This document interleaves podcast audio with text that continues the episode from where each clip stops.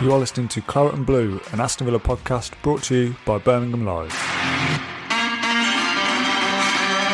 There we are. We're uh, we're live and back with another edition of the Claret and Blue podcast. I'm James Griffin, joined again by uh, John Townley and uh, Pat Rowe, PGR underscore analytics. I've said those right. I didn't even say my own last name right. But how you doing, James? I'm, I'm good, James. I'm good. So on the high of the weekend was fantastic win. The uh, under 23s put a bit of a dampener on it last night after blowing a 3 1 lead to Blues, but you know, what can you do? Well, I think you know what. Let's get into that first. We don't actually speak uh, about the under twenty threes a lot on the podcast. We're only here until about half twelve, so um, we've already spoke about um, the Leicester City match on the podcast. We're going to have a deeper dive about that. But Pat, I wanted to know about the uh, the under twenty threes. It was a yeah, tough game last night, but the, it's a bit of a uh, a barren under 23s team, isn't it? Because you've got a few of them actually called up. Jacob Ramsey's not playing for them anymore, senior member of the team. You've had a few injuries, and of course, Carney Chukwuemeka now involved with the, the first team at Aston Villa. So, what happened last night against the Blues? Yeah, it was it was a depleted squad. I think no Aaron Ramsey, no Cameron Archer, no know no Carney. I think Caleb and Davis were up top. Thorndyke was involved. Iroegbunam was, I don't know how to say his name. i have probably butchered that there, but he was involved even though he was on the bench for uh, Gerrard. And you can see why he's on the bench for Gerrard, to be honest. He dictates the plays, strong in midfield, reads the game really well. He's good on the ball. But yeah, frantic start. I think Blues got the better of the first 10 minutes. Then Trezeguet came into it. Trezeguet's return, forgot to mention that. He looked really bright, you know, driving at the defence, quick passes, one touch play, slotted away his penalty pretty uh, emphatically as well. Davis was bullying the opposition the whole time. Uh, Caleb Chukwuemeka was a big part of that as well. I feel like they played well together up top. But when he went off and Trezeguet went off in the second half, all the momentum went with it, and we just collapsed. happens, doesn't it? It happens in football, even more so in our under 23s football. I feel like since I've been watching it, it can be very up and down. And Villa have got an excellent academy, much has been made of that. But I think even in the past years, when you had you, you know, your Rushian Hepburn Murphys and your Callum O'Hare's, and a lot was made of that. John, what have you made of the under 23s this year? Yeah, it's interesting. I think, as, as Pat says, you know, uh, especially if you go back to last year too, I think you've got the likes of Kaine Kesler and Louie Barry. We forget that we've got four or five, six players out on loan that won the FA Youth Cup. So you look at the the kind of bulk squad that we have now with the 23s, you know, some really good talent in there. And obviously, as you say, some of them are in now in the first team, but a lot of them are out on loan too, which is really exciting. So there's a it's pretty crazy how the academy is, you know, almost taken shape in the last few years. But those players have been at the club since, you know, years before then too. So it's it's really it's almost like a really good blend that we're now investing loads in the academy. Plus, you've got existing players there that were already there, you know, coming through now, and you know, getting experience in the uh, lower leagues, um, and getting you know men's football, should we say, um, so now, yeah, really exciting. It's, it's, interesting to see how those players as well come back to Bodymoor Heath, and when Gerrard gets to look at the likes of Kesler and say Louie Barry, Brad Young, different lads, um, all different capabilities as well. So no, yeah, uh, really exciting. Quite ironic how the uh, success in terms of league results of the academy has been harmed by how well it's doing and how they've these stars have went on to play for uh, you know Louie Barry is on loan. You got your Finn Azaz who, who joined, who's on loan. Number of others, Kaine Kesler Hayden, as you said, and then of course Carney, Jacob Ramsey, and others kicking on into that first team. So so you know the, the, the fruits are there for us all to see. Um, but Pat, let's get on to uh, Villa versus Leicester. There's a lot to talk about in this match. Um, I think first things first, let's go over some Kasper Schmeichel. I think we haven't kind of got enough of uh, the Kasper Schmeichel incident. Myself and John were at the game, but you had the advantage of actually seeing the pictures, uh, the the kind of reaction as it unfolded um, on match day. Uh, foul or not a foul? I think it's still that the rules are still very unclear. Um, the rules are long. Yeah. I think a lot of us made of the punctuation of the rules on a match of the day too. Um, but yeah, uh, everyone in the stadium absolutely infuriated. Bar the Leicester fans and Kasper Schmeichel and Leicester City, Brendan yeah. Rodgers, and all this stuff. Everyone was infuriated, mate. Yeah, it was one of those. Like the first goal, it's one of the, the first one. I, I didn't celebrate as much because I thought there's not a chance that like Konsa's not offside there or whatever, and then the commentators were diving deep into it, but there was a player playing him on clearly, and then that second goal went in with Ramsey, and there was I literally lost my head like in my living room. I was like, "Oh, that's a goal. There's no chance they're going to disallow that. Surely not." Saw the replays, and they were talking about it, and I was still baffled as to how they can re- replay it that much. Then they go to the screen, don't they? And he looks at it, and I, I don't see how he comes to that conclusion. Then obviously Kasper Schmeichel gives his interview about his thumb that got hurt, but there was no impact on his thumb whatsoever. There was clear distance. I think the rule was that if the keeper makes the save and then has control of the ball, that like in that manner, it doesn't account in the same way as having control of the ball. But I'm not sure. It's very technical and there's like different rules flying around. Ultimately, it didn't cost us, but if that had cost us, I would have been fuming. It would have been up there with uh, the Kevin Friend incident at Crystal Palace. I think. John, we can't get much into the uh, actual chant, but um, I think the best thing that could have happened in that match, in terms of the outcome and the far in Villa's bellies, was the disallowed goal because there there was an atmosphere there, wasn't there? yeah, no, I think you're probably right. I think that, that obviously the crowd got behind him as soon as that goal was disallowed, and I think it was mainly because everyone was you know, completely, um, you know, said dumbfounded about why it wasn't a goal at Villa Park. The connection isn't too good, so you can't really just flick on your 4G and search the Premier League rules. Um, so not many people knew uh, why it was this disallowed, and it was so obvious that you only had one hand on it. But as, as Pat says, those are the rules. Um, whether you like them or not, the, you know, I, I, struggle to believe why he'd have control of it if his hand's just on the ball. Um, it's not really controlling it, is it? But hey, oh, there, there you go. And no, I think you're right. I think the Villa Park crowd got behind them as soon as that goal was disallowed, especially because it was Ram. Maybe not especially because it was Ramsey, but like the raw emotion that came from that goal, it all sort of you know built up, and everyone was just really surprised when it wasn't given straight away, pretty much. Um, but to be fair, that was straight on half time, and I think the players. Um, you know, you can feed off the crowd, but credit to the players. They come out after half time. There could have been, you know, tails between the legs sort of thing. Um, but no, they fed off the crowd really well. Um, and yeah, got a, another really important win. And we could have won by more goals in then couldn't we? Obviously, Konsa gets his goal, but you got so many chances there for Watkins and Ramsey again um, in the second half. It probably it was a four-one game, wasn't it? Really, not two-one. Yeah, we had the ball in the back of the net twice, and it got pulled back, didn't it? Uh, I think McGinn's yeah. was a bit dodgy, but Watkins certainly had it. I think in these situations, it's almost like you, you know you, you have your authorities there to protect them. Leicester needed that uh, needed that protection completely because Villa Villa were all over him. And I mean, the, the first half was pretty hit and miss, but that second half they were just on fire. And uh, yeah. thankfully, there was a referee there to stop it getting out of control. If you if you speaking from a Leicester City fan bias, because Villa, you know, running running absolute wild, and I think we've seen a big difference in how this team plays under Dean Smith to under under Steven Gerrard. There's certainly probably an aspect of a new manager bounce, but it looks like they're pretty much on top of it. And uh, you know, we, we could have got more goals, and you know the XG Pat doesn't tell the full story mm. because of how look at the two chances we had ruled out, the chances where there was a miss kick, the chances where I think Buendia was sliding in after creating the move where he didn't connect mm. at all, those don't count, and the XG was already pretty impressive, Pat. But when you you consider the amount of chances Villa made and didn't click, or it was pulled back because of an incident, when John says four one, he's he's pretty much bang on, isn't he? In terms of the XG, uh, it did only it was only two XG, but in, in terms of Villa this season, that's actually a massive improvement. It's the first time this season we've got over 1.5, so Gerrard's already kind of made that improvement. You you're probably seeing the uh, bit more of attacking play now, and I always thought it was going to be this game. To be honest, like you looked at the fixtures, like City, we did well. Like you're always going to have to grind out a result there, but. I thought that this game might be the one that we see that attacking style of football from Gerrard's team, and I, I thought that was the case, to be honest. I think Ollie Watkins had his most shot creating actions of the game as uh, the season as well, seven, which is a high. I think only McGinn might have made that many. But yeah, it was one. It felt like um, I don't know if you remember the Boxing Day, Chris. Not the was yeah. it Boxing Day against Palace. Yes, yes, Watkins was just destined not to score, even though he was like one of the lively players on the pitch. It just felt like one of those games that like, just wasn't going to fall for him. But it's promising that he's becoming that, like, doing everything you can ask of him and more. To be honest, for Gerrard, he's really thriving.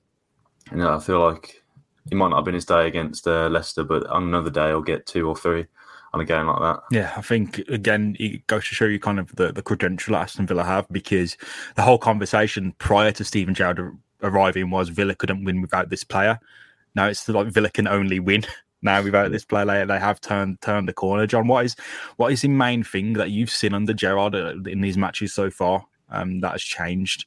after Dean Smith's departure? In general, we're more compact. I think defending. Um, there's more energy. I think about this. Is more willing to win second balls, to get in behind defences, to carry out Gerrard's game plan. I'm not, you know, I'm, we're not privy to what Gerrard's telling them um, at Bodymoor Heath, but we're also not privy to how he's motivating the team as well. If that makes sense. Um, yeah. Because to me, it just feels like we're more that is how Steven Gerrard wants to play. It's obviously not to a final two at the moment, so none of those players are his, te- uh, technically speaking. Um, and we don't know exactly how he wants to play. But you can tell that what the players are doing on the pitch, they're almost mimicking exactly what Gerrard would be doing with them um, on the training pitches at Bodymoor. And I think Gerrard said um, the, the thing that surprised him most is that the players have taken on everything that he's asked them to do so far, um, and their application's been second to none. And I think it's it was a difficult one when Smith left because you'd have thought at least some of the players would be um, disheartened. And I think they probably were very disheartened. And then when a new manager comes in, there was always a bit of a risk that they would be um, I'm, I'm, not, I'm not too sure, but I don't know, maybe disheartened that Smith left and the, the new manager bounce wouldn't potentially be there. But Gerrard's just got playing, um, and obviously his coaching staff too is you know tactically speaking. Mm. Uh, Michael Beale's the one that's been setting the team up, I, I presume, with input of Gerrard, of course. Um, but just how quickly they've taken on Gerrard's, um, you know, demands. That's what's impressed me the most.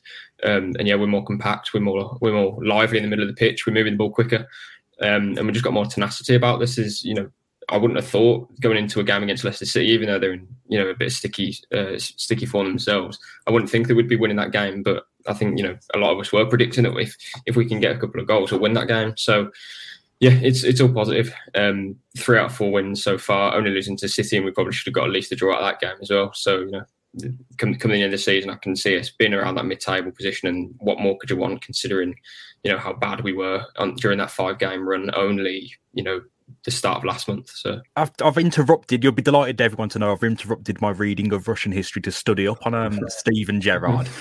And um, one thing that stood out was I think some comments were made about Dean Smith and you know probably the art too much of the arm around the shoulder.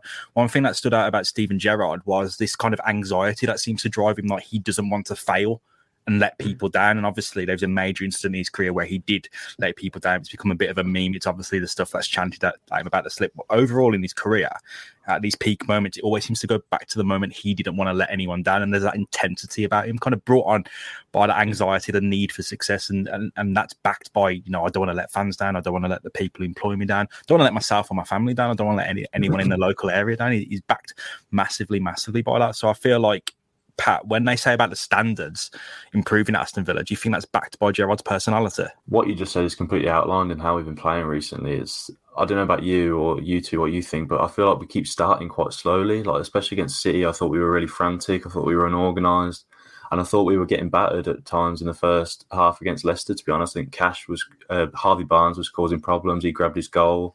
I think we started quite slowly. We didn't really have control of the game until like the back end of the first half. And I think the way we come out of the second half and react in these games under Gerrard just outlines what you said. Like he's gonna he to the to like the nth percentage or whatever. He just doesn't want to fail at all. Like he's not to let his side fail. He like has to. He analyzes the games. He sees the problems and he addresses them immediately.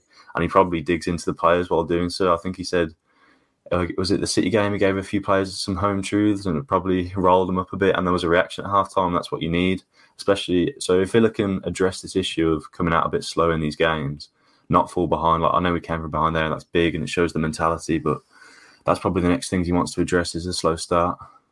Do you think Gerrard's personality has stood out, um, John? Then you know, against City, against Leicester. I feel like in the latter two, uh, you know, since Palace, I think Brighton was a bit of a gimme the first game, but since you know in the, in the three games that have followed, do you feel like it's Gerrard's personality that's standing out as well as kind of the tactical knowledge brought by himself, Michael Beale, and the stuff? Yeah, I think exactly that. What what impressed me when Gerrard first came in, and you know, and everything that we've heard from Gerrard in the past too, he, he always references to Michael Beale and says he's one of the best coaches that um, I could work with, and he was never afraid to admit that he's not the perfect, you know, manager, should we say that you know the kind of full package yet, um, Gerrard, which I think was refreshing because it was it was honest, um, and he knows where his strengths are, but he knows also where his weaknesses might be, and I think um, Michael Beale said as well, he's the he's the kind of coach who wants to be in and amongst the group, um, whereas Gerrard was the kind of person who wants to step away from the group and look at it from a whole perspective. Think that's really important because you've got someone there that the players can turn to for a motivation, and you know obviously that's only um, scratching the surface on what Gerrard brings to it, but um, and then Michael Beale's a tactical side, and obviously you've got McAllister and uh, Culshaw's. You know, um, there's different elements to that coaching staff too. But I I, think the personality really stands out, and especially when you need that instant impact, that instant sort of effect. Um, and we can't forget was four really tricky games as well: Brighton, Palace, Man City, and uh, Leicester. You know, two teams that we've almost stopped in Palace and Brighton because they started really well. Man City being, you know, probably the Champions League finalists this season and obviously Leicester too have been knocking on the door in the Champions League for the last you know however long. Um, so really encouraging, and I think exactly that. I think the personality that he brings to it is um, yeah really good, for, especially for the players because we have quite a young squad as well, and to have it's not just a good motivator or a good you know effective um, speaker or leader. It's Steven Gerrard, and that's someone that the whole um, group, the whole squad will look up to, um, and whatever demands he sets on the teams, you know, on the team. Sorry, you know, you'd be um, you want to carry that out, don't you? Because you know you're going to get it in your neck um, at half time. And I think that's exactly what probably what's happened, to be fair. Because I think Pat says, you know, we started games quite slowly this season. Um, then we come into them. Um, so that's probably a good barometer of the sort of success that he's getting out of his players by the words that he's using, um, by the tactics he's using, uh, motivationally too. I'm interested in what bringing this back round to kind of the Leicester game and the, the, recent fixtures, but more so Leicester. I'm interested to know what you think of the performance of uh, Matty Cash. Pat, he's obviously nominated for the Fans Football of the Year award, so he's one of Villa's nominees for that that club Player of the Year award. What do you think? How how well he did again? There was some criticism. There was a lot of positivity. He seems to be a player very people are excited about, but one that still has you know an edge about. I think it refers to his crossing, mm. maybe, um, and the lack of impact from that. I think he seems to absolutely just yeah. smack it. Yeah, just it, yeah.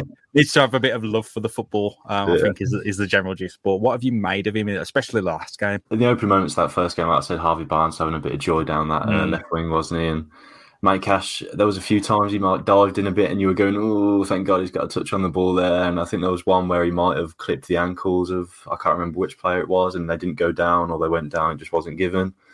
But other than that, I feel like he really dug in in the performance. Like maybe it was a ropey first half, but other than that, I think he recorded ten successful tackles, which is more than any other Premier League player in a game this season, which is just amazing. Like I think players like average three. And then uh, what else did he get here? It was three clearances, one off the line, one block shot, five interceptions, nine duels won out of the uh, 11. So it's just a monster game defensively for him. But yeah, as you said, the, the one improvement I'd probably get, uh, for him is a bit of composure when he's running onto those balls. Like he, he takes it on the run, he's running at pace, and he probably just gets a bit overexcited, to be honest, and just absolutely leathers it past everyone if he can just you know take the time to look up, maybe try and pick Watkins out, or just put in an area across the face of goal or something, then that's probably the last piece to his game because he's got the ability driving forward, he's got the ability defensively, the positioning, he can defend uh, crosses, all that. It's just it's just that production in the final third, which we have seen at times, to be honest, when he was playing that wing back role. You know, obviously, he got his goal. Got an assist in the Carabao Cup, so he can cross the ball. It was a perfect cross for Cameron Archer. I'm pretty sure I was just behind it flowed it in beautifully. But yeah, so the, the potential's there. It's just consistency for him, I think. Especially with how important these fullbacks seem to to Gerrard's system. Um, another part of Gerrard's system, actually, John, is it looks like there's been a lack of uh, the out and out wingers that we saw under Dean Smith, um, and you know in the, in the, first stages of Gerrard's reign, it looks like they went for almost two number tens in uh, in Buendia and Ramsey. Speak to me a bit about that because it looks, you know, even this change in the Man City game as well. It looks like at, just after half time there was a change to kind of be a bit more narrow and be a bit more compact. What have you noticed about mm-hmm. that? Yeah, I think it's something that obviously is brought from Rangers. Um, the wingers give the width, sorry, the wing backs give the width, or the fullbacks. Um, um, and then your wide attackers are almost inside forwards, which I think works really well, to be fair, especially for someone like a Buendia. Um, in the pre-match press conference, Gerrard um, picked Buendia out as a good example to kind of use to explain that role and just said it's not necessarily about them being the narrow forwards, it's about them linking the play and kind of being given that um, the comfort to sort of not necessarily do what they want, but when they've got the ball, be expressive, be um, be the talent that you can be really on the ball, and that's exactly what you need from someone like a Buendia. And he's, I think he particular has come into come into his own in the last uh, few weeks. Um, I think after each game, you, you sort of saying to yourself, "Well, that's probably the best that Buendia's played," um, which speaks volumes about how he's adapting to um, Gerrard's system. Uh, but no, it's it's certainly a positive thing, I think, because you know you'd have thought maybe Danny Ings when he comes back from injury or when he's fully fit um, would probably come back into the into the team at some point. And then you've got Ollie Watkins left side who's like an inside forward again. So in my head, it all works really well. Um, and before Gerrard took over, you could probably say on paper this this should work, but um, you know the sort of proofs in the pudding, and it's um, it's coming off at the moment. And he wants that dynamic, you know, that flexible front three, um, and that the formation that we're playing certainly lends itself to that. Um, and then you've got the midfielders behind it as well, linking too. So no, I, I, think it's really encouraging. And the Leicester game for me was probably um, the best that we've done that system, if that makes sense, going forward because you've got um, even like a Douglas Luiz linking with um, the left-sided players, and then on the right side you've got a McGinn, and you know, yeah, it, it, it, all worked really well against Leicester. I think that's definitely the best that we've done. Um, you know, the combinations that Gerrard wants to see, um, every week. There's a lot of players I want to speak about that I've been kind of floating through my mind. I think you could, you know, Konsa, McGinn, Ashley Young, and Martinez. What what a brilliant save he uh, he pulled off out of nowhere in a in a really kind of dicey moment for Villa. But I wanted to go into one of those advanced midfielders, John uh, Jacob Ramsey. Poor poor Jacob Ramsey scored, scored a wonder goal in a dead game and got his uh, first goal at Villa Park unfairly, I'll say unfairly stricken off. What have you made of his role? Because he has come a long way since the player he was kind of featuring in bits and starts that season. Yeah. He he looks, you know, I say uh, it's a cliche, but first name on the team sheet, he's he's, he's up there. He, he does a role. He, he, serves Villa really really well. What have you made of his ascent? I think if you give it one word, it's just matured. Perhaps. Um, yeah. Not that sounds a bit negative, really. He wasn't mature last season, and he clearly was. But I think when you when you look at last season, he's playing away against Wolves, away against Leeds um, and we're winning the game 1 0, and you've got a, a, back then he would have been 19 year old um, in the middle of the park, you you can't look at that and say, oh, he's not impacting the game, or he's not doing this and that. He's clearly doing um, a really good job. And to then bring that on to this season, I think it was. I always look back at that Newcastle game at the start of the season because that's the first time he's really played in front of that sort of 42,000 mm. full out, uh, fully packed Villa Park. And in the first couple of you know the first half maybe or the first couple of minutes of the game, he was the ball was bouncing off him a little bit and he was struggling to get into it. And again, that's not a criticism. He just needed that that adjustment, little little adjustment period to get into it. And that's you know obviously testament to Dean Smith that gave him that. Um, uh, you know the opportunity to do that since he came through the door really. Um, so no, Jacob Ramsey's come on leaps and bounds, but I don't think that's don't think it's necessarily a shock to anyone. But just seeing it, you know, live in person that is not not necessarily controlling games, um, but there's certainly a potential for him to do that, and is you know absolutely part of Gerrard's plans. And I'm sure going forward, he is say say say James will be one of the first team uh, names on that team sheet. Um, and rightly so, because what he does for the team is really important as well. He's not just being played because he's a young player, and then people want to see a young player come through the ranks. Gerrard will be ruthless with his team and say, "We need this player for this game," and that suits Jacob Ramsey at the moment because he's thriving off that pressure to keep the shirt. Um, and I can only see him improving under Gerrard as well because you know you look at the whole midfield. What midfielder doesn't want to play under Steven Gerrard? So, no, really, um, really encouraging for Ramsey, and I'm sure he's really excited about you know the future with the club now for sure. One one interesting thing to note is that in the last two games, that incredible academy graduate playing in that advanced role as almost came into the same position and uh, spanned the chance. So, so it, you know, at, at, some point he's going to go in, and uh, hopefully it's not like you know, uh, you know, one of the substitutes that puts in. Hopefully it's that, uh, that those homegrown hero. I say homegrown hero. We we, we took uh, Chukwuemeka from uh, Northampton, but uh, hopefully it's uh, one, one of those young academy grads who can pull it in and uh, get their moment in the headlights because it's been a long time coming. Um, Pat, I wanted to go on to another person. He's playing in midfield, no academy graduate, but someone who has bounced back this year. It's a uh, wonderful, marvelous Nakamba. Almost went marvelous, marvelous Nakamba. Marvelous, can't, marvelous. can't be doing that. Um, but no, barely any starts last season. Really positive first year in the Premier League. Wasn't in the team last season much. This year, he's almost kind of. I think he's almost progressed past the amount of starts he's having, or he's closing in on it. So he's also made a pretty, pretty good impact. And it looks like this shape, the mm. coaching, the, the how he's been drilled to play a bit more simpler game, it's working out. And he's actually it seems like he's doing a bit more than, than he's been asked to. Now it seems like he's getting really, really comfortable in his role. Tell me a bit about Marvelous. Well, he has been marvelous, hasn't he? I think. uh, I think the only problem we've all we've ever had with Marvelous Nakamba is we all feel a bit on edge when he was on the ball. Like he wasn't that comfortable. He couldn't really pass the ball with his right foot he might if he was closed down or, or under pressure, he was probably quite susceptible for an error. I think it was the Tottenham game towards the end of the last season. He gave it to Bergwijn after he was pressed, and we went one 0 down after a wonder goal straight after that. So that's always been the issue in the. I think. I think no one can ever question his his defensive capabilities in the team. He's, he's the anchor. He, he can break a play perfectly, but since Gerrard's come in, I think okay. So the stats for the Leicester game: ninety-two point nine percent uh, pass accuracy with one key pass, one long ball completed, which is hundred percent, hundred percent dribbling success rate, and won about eight duels.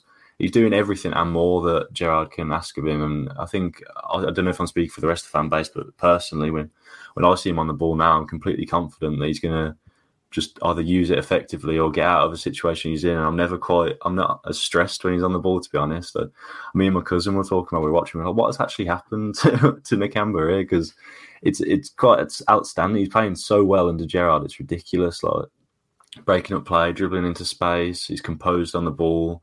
He's get he's also progressing the ball a bit more than he usually did.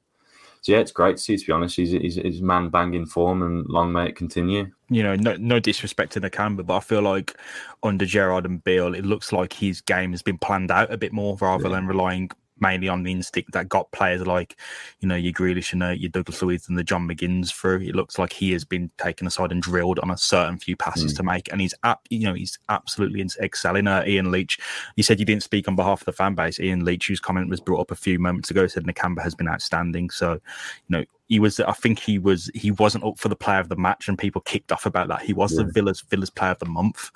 Though, which I think you know it speaks credit to him because he's someone you know, Villa probably do need a central midfielder, mm. but the concerns about that strength, that metal in the middle, I feel has been met in a few key games, and you, you don't know because it's only a small sample size, John. But Nakamba really kicking on well.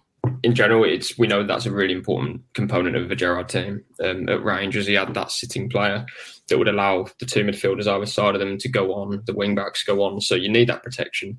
Um, but it's not just protection when we're going forward; it's protection when we are defending as well. And Nakamba's, you know, as say excelled. He, he, hasn't really put a foot wrong yet, which you know we're not trying to jinx him, but you need to give the guy credit when he deserves it. And yeah. he's been here for a few years now, and um, I think again, I think Pat says at the start, sometimes you're giving the ball and you'd be a bit, um, you'd be a bit flustered or would give it away a bit sloppily. Um, but you know he hasn't done that yet, so we need to. Um, we can't be sort of almost anticipating an error, should we say, the guy's earning the shirt and he's he's not going to lose it, even if we sign a you know a 20, 20 million pound midfielder um, to cover that position as well to add competition. The Nakamba's not losing that shirt, and that might be you know the best thing for him as well. If if, if we would sign another midfielder, which I presume that we will do, because we are quite lightly stocked in that area, is a is a number six of the, the sort of player that the Nakamba is. Um, it might be something that pushes pushes him on again. Um, but no, really, really good start from the Nakamba, especially under Gerrard. Um, he showed glimpses under Smith for the last few years, but once he's now been given a really, you know, extended run in the team, um, so to be a player of the month in a team that has won three out of four games, um, that's you know got the likes of a John McGinn playing out of his skin, Ollie Watkins, you know, he's not the only player that's playing well, but to be the player that shines in that system, um, you know, full credit to him. Yeah, he's played against your, you know, your Ndidi, your Rodri. Uh, mm-hmm. Don't think he played mm, Kouyaté, Bissouma playing for Brighton. So all those, yeah, yeah. all those strong kind of prototype defensive midfielders that you look at, those central midfielders. Nakamba has stood alongside them very, very well. And in a game, this is the final word on Leicester, in a game where Watkins had impact, Ramsey had impact, Ezri scored twice, when Dia rose up. You know, there was plenty of plenty on show there from from Villa's players. Even you know, your your, your Matty Cashes, your Martinez saving, um, Ashley, everyone was involved to some extent or had some impact. For your defensive midfielder to be voted the man of the match, to have the plaudits speaks incredibly well for him, and he'll have an important role as we return to well, Stevie G returns to uh, his uh, proving grounds in Anfield. Uh, big return, lots been made of it uh, Gerrard is very, very calm and collected, uh, but it looks like another big game for Nakamba. It looks like a game where Villa will be the underdogs. It looks like a game where win, drizzle, or win, lose, or draw.